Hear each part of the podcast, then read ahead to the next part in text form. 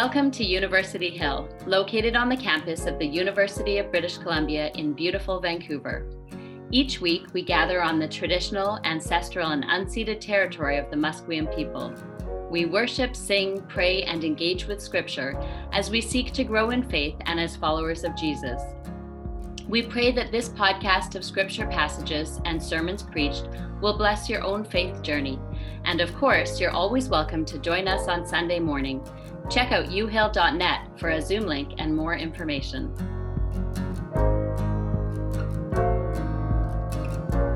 We're reading today first from Mark chapter 11, the first 11 verses.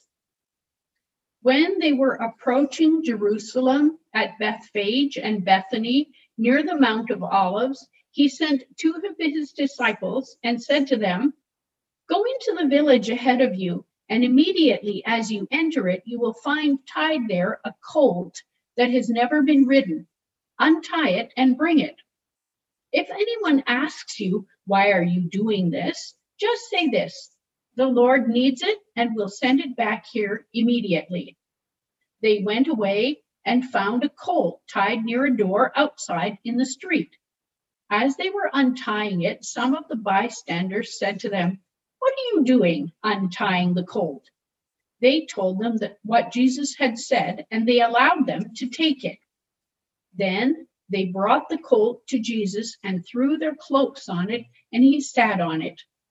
Many people spread their cloaks on the road, and others spread leafy branches that they had cut in the fields. Then those who went ahead and those who followed were shouting, Hosanna! Blessed is the one who comes in the name of the Lord. Blessed is the coming kingdom of our ancestor David. Hosanna in the highest heaven. Then he entered Jerusalem and went into the temple. And when he had looked around at everything, as it was already late, he went out to Bethany with the twelve. This is the word of our Lord. Thanks be to God. Our second verse is from the second chapter of Philippians, beginning at the fifth verse. Let the same mind be in you that was in Christ Jesus, who, though he was in the form of God, did not regard equality with God as something to be exploited, but emptied himself, taking the form of a slave being born in human likeness. And being found in human form, he humbled himself and became obedient to the point of death, even death on a cross. Therefore, God also highly exalted him and gave him the name that is above every name, so that at the name of Jesus, every knee should bend in heaven and on earth and under the earth, and every tongue should confess that Jesus Christ is Lord to the glory of God the Father. This is the word of the Lord. Thanks be to God. Thanks be to God. But let's pray. Holy God, we give you thanks and praise that uh, how you are never ceases to surprise us. We thank you that uh, through your word you are known to us. And we pray that uh, you would open us up to hear that surprising word today so that we would know you better and that we might make you better known in this world. We pray that the words of my mouth and the meditations of our hearts and minds would be acceptable in your sight. And we pray in the name of Jesus, our rock and our Redeemer. Amen. So, as uh, should be clear by now, it's uh, it's Palm Sunday. And Palm Sunday marks the beginning of Holy Week, which is the, the kind of pivotal moment in the church calendar. Everything turns on this week. And we're bold to say that not just for the Christian calendar, but for all of creation, everything turns on this week. If it's true, it changes everything. The, the, the rhythms we move through from here until next Sunday build this framework for understanding not just how things are, but how they really are. You know, Holy Week is new sight for eyes gone dim. Be- because Holy Week is where we come face to face with the character of God. When we want to say something about how God is for the world, what God's will and way is for all things, we, the most accurate thing we can do is point to Holy Week. We point to Jesus' movements through this week. This, the church insists, is what God is about, and it makes all the difference. And normally, I would focus almost entirely on this kind of uh, bit of subversive street theater that we just heard about from St. Mark's Gospel, uh, where Jesus is paraded into Jerusalem on the back of a donkey. And I think we should pause for a second to kind of wonder at it. You know, Jesus is reenacting this promise from the prophet Zechariah uh, that when God's true king comes, it won't be all war horses and military might, but humbly and riding on the foal of a donkey. When God's true king arrives, it won't be with the bluster of Rome that we've come to expect, but in a way that undermines all our expectations. And we see this really clearly. Uh, everything in this scene is kind of meant to make a mockery of the way that Rome or any other empire does things. Jesus isn't trumpeted into town like a conquering hero. He's marched into the city among uh, the songs of ordinary and everyday folks, not with military banners and the clanging of armor, but with branches and cloaks and whatever is at hand. He rides in from the Mount of Olives, as Aaron showed us, uh, which is also another prophetic allusion, also from Zechariah, that the crowds would almost certainly have picked up on. But also importantly, it's, it's, uh, it's from the opposite direction from which a, a, Roman legion would arrive. It's from the east instead of the west, as if to make really clear that this victory march is something altogether different. That the whole thing is this reminder that God's ways and thoughts aren't ours, that the way of God uh, for this world confounds our expectations of power and salvation and victory. And, and I just want to say that I think that the part where he sends his disciples to commandeer a donkey is among the funniest parts of Scripture, actually. Uh, you know, I always like to imagine the disciples' faces when they when he tells them to just go ahead and grab someone's donkey, you know, and if they ask you what you're doing, just tell them that the Lord needs it and everything will be cool. You know, I mean, just imagine this conversation now. You know, like, sir, why are you taking this car? Well, the Lord needs it. Ah, I understand. Carry on. You know, I, have often thought that this, this part of the story is kind of a reminder that Jesus asks us to do weird things. If we're going to get in on this weird kingdom of His, which every generation of saints insists is the hope of the world, then we're going to be asked to do weird things. And, and, and we're going to be asked to do them just because Jesus says so. And of course, the biggest difference between us and those first confused disciples is that we know what's coming, right? Both the devastation and the glory. We know what this week holds. We, we know that in a few days, Jesus will make crystal clear that he is not the king who conquers with power and fear and violence, but he is the Lord who will strip down and wash even his, uh, his betrayer's feet. We know that the singing and dancing crowds will, will soon uh, be the same ones screaming for his state sanctioned execution. We, we know uh, that the disciples who so boldly bring this donkey because the Lord says so will soon scatter in fear. We know the static of Holy Saturday when it seems for all the world like the dream of another way is dead. And most importantly, on this side of Easter, we, we know that it's not. And yet we need that reminder, don't we? Right? Part of the brilliance and gift of the Christian calendar is that it, it brings us back here again and again, over and over. We come back to see again that God's ways aren't ours. We're reminded again and again that the, the call of God is not to a slightly improved state of things. It's, it's not to make already pretty nice folks a little nicer. Right? Good Friday is not an affirmation that we were doing pretty well on our own, but it's a call to something altogether new. From the moment that Jesus lumbers into Jerusalem on this ridiculous beast of burden, we can't help but know that Jesus' way is strange in the world. And when Jesus calls us, he calls us into that strangeness. Now, which is why this year I want to, I want to switch gears a little bit and, and consider this strange passage that we heard from St. Paul's letter to the Philippians. And I'd encourage you to have it in front of you if, uh, if it's not familiar. Philippians chapter 2, verses 5 to 11 See, Paul, Paul uses this poem, and, most scholars would agree that it, it's, it sounds like a hymn. It sounds like a poem that the, the Philippians may already have known. You can kind of imagine them mouthing the words along with whoever's reading it in public. This is a hymn they've sung before, and he uses it, Paul does, to remind them of the strangeness of their call. You know, these words draw them away from anything that distracts from the peculiar way of Jesus in order to see him clearly as he is. It refocuses them on the wild hope of the gospel, and, and it does the same for us. I, I, think this passage is, is, is Holy Week in poetry.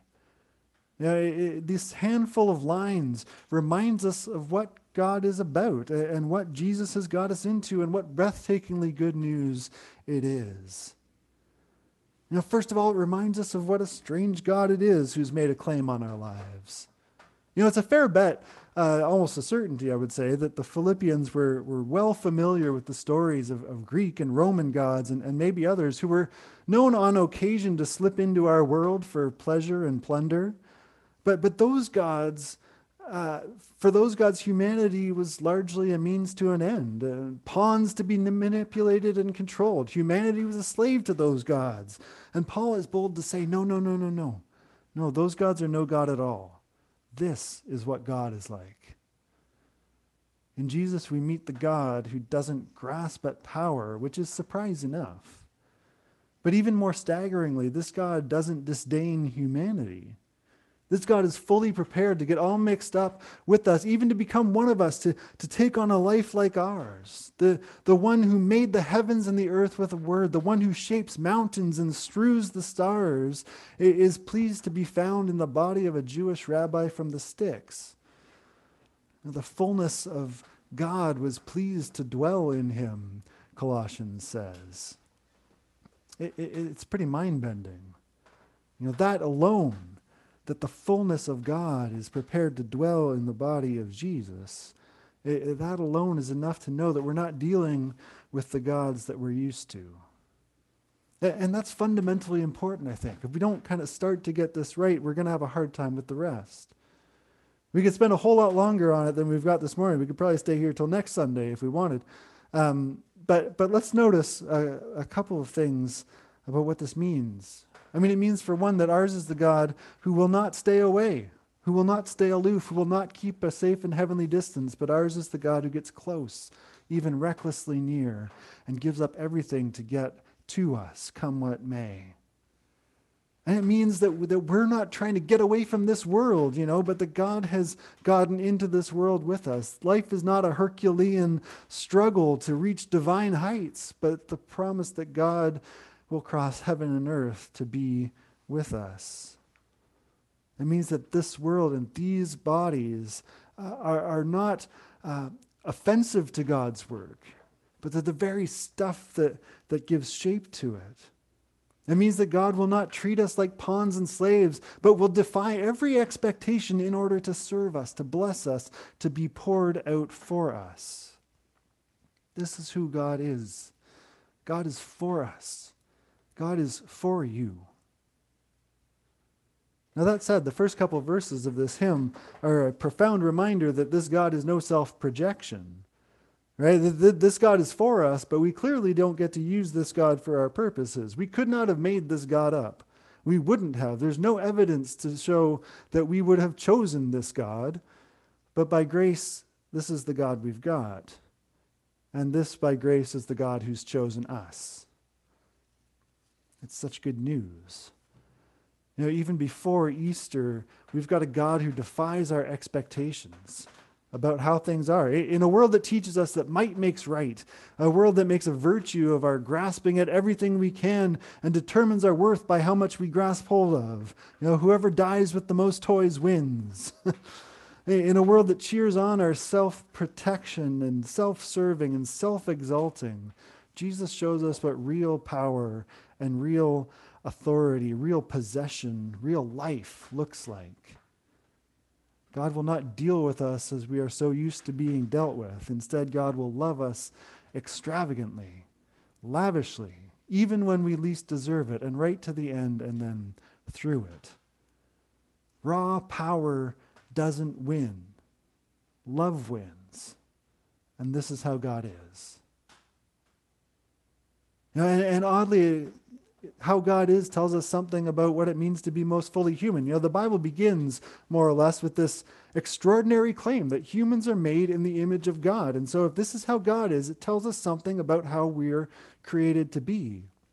Know, again, we see humanity, or to be human rather, is not contrary to God's way. It's to be caught up in God's way. It's to be reminders of God's way in everything we do. I think we should scrub the phrase, I'm only human, uh, from our, our speech. We should never say that again.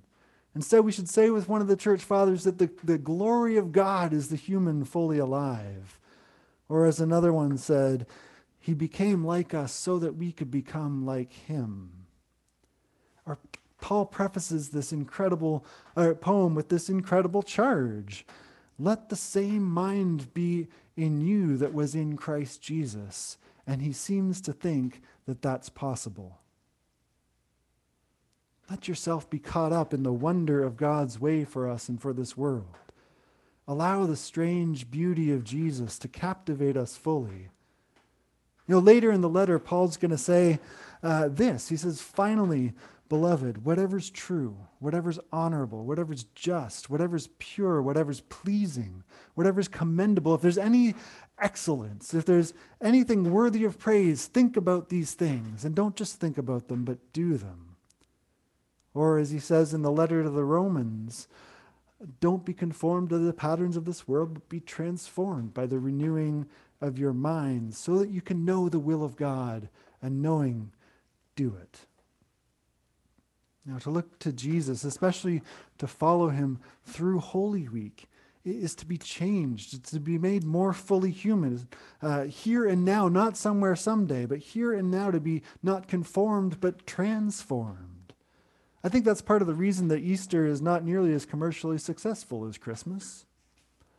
You know, what, what, what we see in Jesus changes everything. Easter makes a claim on us, it sets a choice in front of us, it, it reveals the limitations of the way we've been told things are. And opens up the possibility of the way that they really are, the way they will be when God gets the world that God wants. You know, to move through the rhythms of Holy Week is to, to see that God has acted decisively to insist that the will and way of Jesus, this wild, self giving, world inverting love, is the way that all things are headed.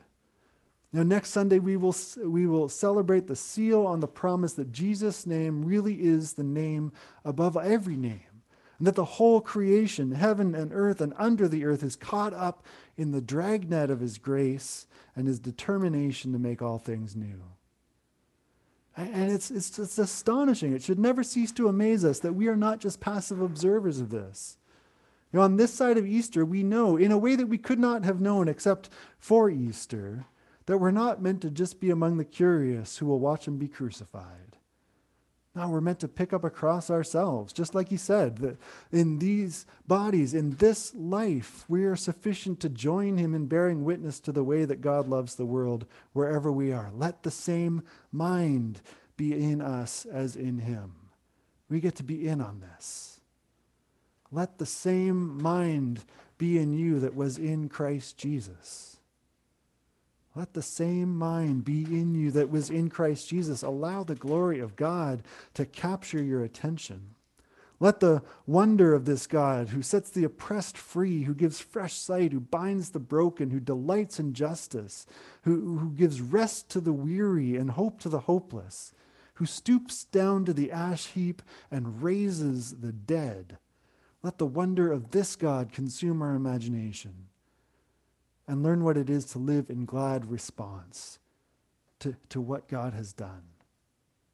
And this is my last point. I think it's important to remember, and Holy Week helps us to see this, that the Christian life really is a response. You know, we're in on it, but the initiative isn't ours. We're not tasked with making the world better for God or getting ourselves sorted out appropriately so that we're good enough for God. Holy Week doesn't invite us to try harder. Instead, we're invited to receive a new possibility. We're simply called to get in on what God is already doing, what God has already done. We're not in the world for God, but we get to be in God, caught up in God's mercy and grace, God's forgiveness and love, God's commitment to making all things new for the sake of the world. Not in the world for God, but in God for the world. And as we move into Holy Week now, I, I want to invite you into the grace of that fact. We are not in the world for God, we are in God for the world. And I want to encourage you to take some time this week, carve out some time this week just to sit with this Philippian poem. And don't shortchange yourself by just listening to me talk about it. Let the Holy Spirit talk to you through it. You know, uh, linger in it, chew on it, uh, memorize it. Give yourself some time to marvel at it. Because this is the God that we've got. And it's wildly good news for us and for all things. And so, as Paul says in another letter, to God, who by the power at work within us, the same power that raised Jesus Christ from the dead, is able to do abundantly far more in us and through us than we would dare ask or imagine. To God be the glory in Christ Jesus and in the church, in our lives, here and now, and forever. Amen.